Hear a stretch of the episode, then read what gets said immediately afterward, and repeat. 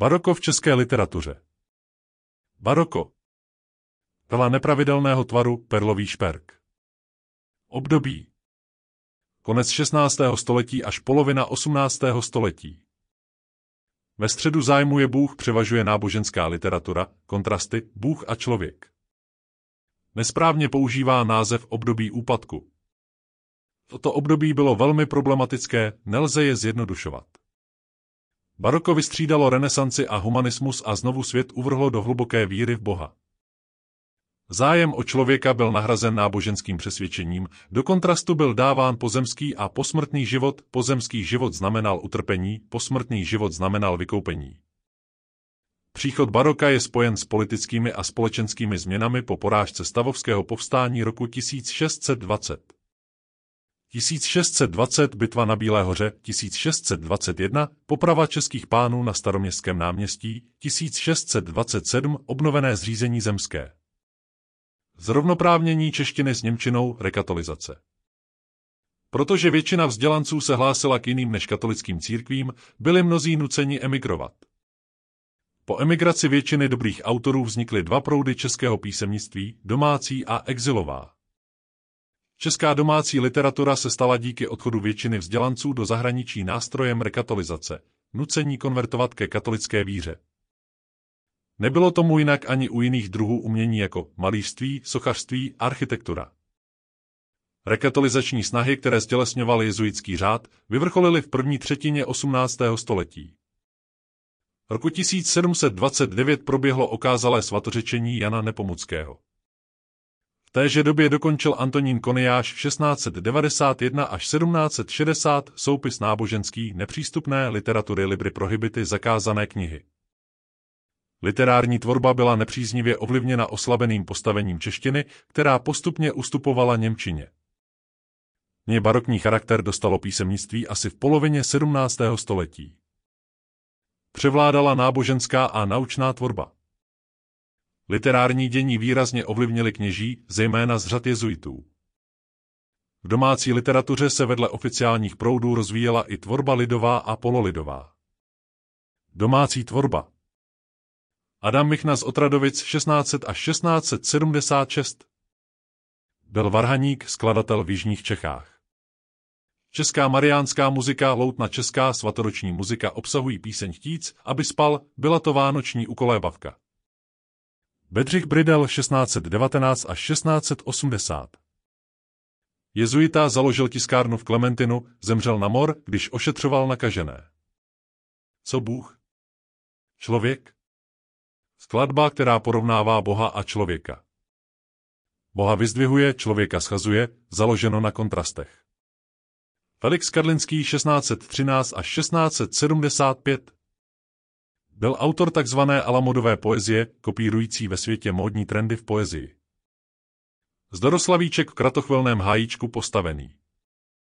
Václav Jan Rosa 1630 až 1689 Byl zastánce takzvaný purismu. Nahrazování slov německého původu za slova česká. Napsal dílo Čechořečnost, které se stalo vzorem pro další puristy. Bohuslav Balbín 1621 až 1688 Pocházel ze šesti dětí, byl velmi nemocný, matka ho zaslíbila Bohu, stal se tedy knězem a vstoupil k jezuitům. Převracel lidi na katolickou víru, byl prý velmi přesvědčivý. Uvědomoval si, jaké nebezpečí hrozí češtině ze strany Habsburků a Němčiny, sbíral staré české knihy, zachraňoval je před zabavením.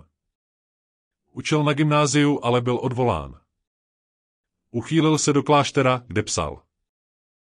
Po prvním záchvatu mrtvice ochrnul na pravou stranu těla a musel psát levou rukou. Po druhém záchvatu mrtvice ochrnul celý. Rozmanitosti z historie království českého. Výtah z dějin českých. Na zhoršující postavení češtiny poukazuje v obraně jazyky slovanského, obzvláště českého, která byla zabavena cenzurou a mohla výjít až o sto let později zásluhou Františka Martina Pelcla, českého obrozence, který za to, že obranu vydal, šel na pár dní do vězení. Exilová tvorba Z exilových spisovatelů se do obecného povědomí zapsali ti, kteří vycházeli z tradic humanistického dějepisectví Polsku působil Pavel Stránský ze ZAP 1583 až 1657, jenž vydal latinsky psané dílo o státě českém. Pavel Skále ze Zhoře 1583 až 1640 pracoval na desetisvazkové historii církevní, psané česky. Práce však zůstala jen v rukopise. Nejvýznamnější z exilových autorů se stal učitel národů Jan Ámos Komenský. Literární baroko bylo u nás dlouho zavrhováno. Dnes je zřejmé, že nepředstavuje jen období úpadku, ale zrodila se v něm i díla vysoké umělecké kvality. Milně se této době přezdívá doba temna podle románu Alojze Jiráska. Jan Ámos Komenský 1592 až 1670 Narodil se v Nivnici, Uherském Brodě, Komně. Nevíme přesně. Studoval na škole v Přerově, později na univerzitě v Herbornu. Emigrace do polského Lešna, potom do Švédska, Holandska. Byl biskupem jednoty bratrské. Rektor a učitel na univerzitách celého světa. Třikrát ženatý první žena zemřela i s dvěma jejich dětmi na mor. Při požáru v Lešně přišel o řadu svých děl. Zemřel v Holandsku, pohřben je v Nardenu. Byl tvůrcem školství a to nejen u nás. Poprvé definoval pojmy školní rok, školní týden, prázdniny. Rozděloval děti podle věku, nadání. Velký důraz na předškolní výchovu a výuku cizích jazyků. Měl obrovské požadavky na schopnosti učitele. Didaktická díla Informatorium školy mateřské 0 až 6 let předškolní vzdělávání důležitá je funkce a fungování rodiny. Brána jazyků otevřená. Výuka jazyků odmítá suchý drill slovíček na spaměť. Didaktika magna, velká didaktika. Shrnuje veškeré komenského názory na výuku, kolik lidí má být ve třídě, jak má být složen rozvrh hodin. Chola ludus, škola hrou. Výuka formou hry, využití divadla, učitel bývá herec.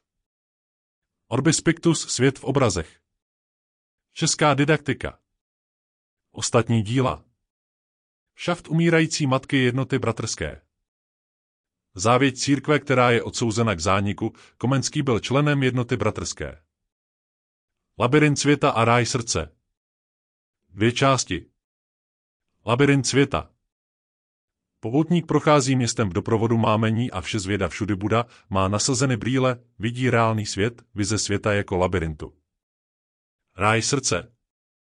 Filozofické otázky o životě a smrti.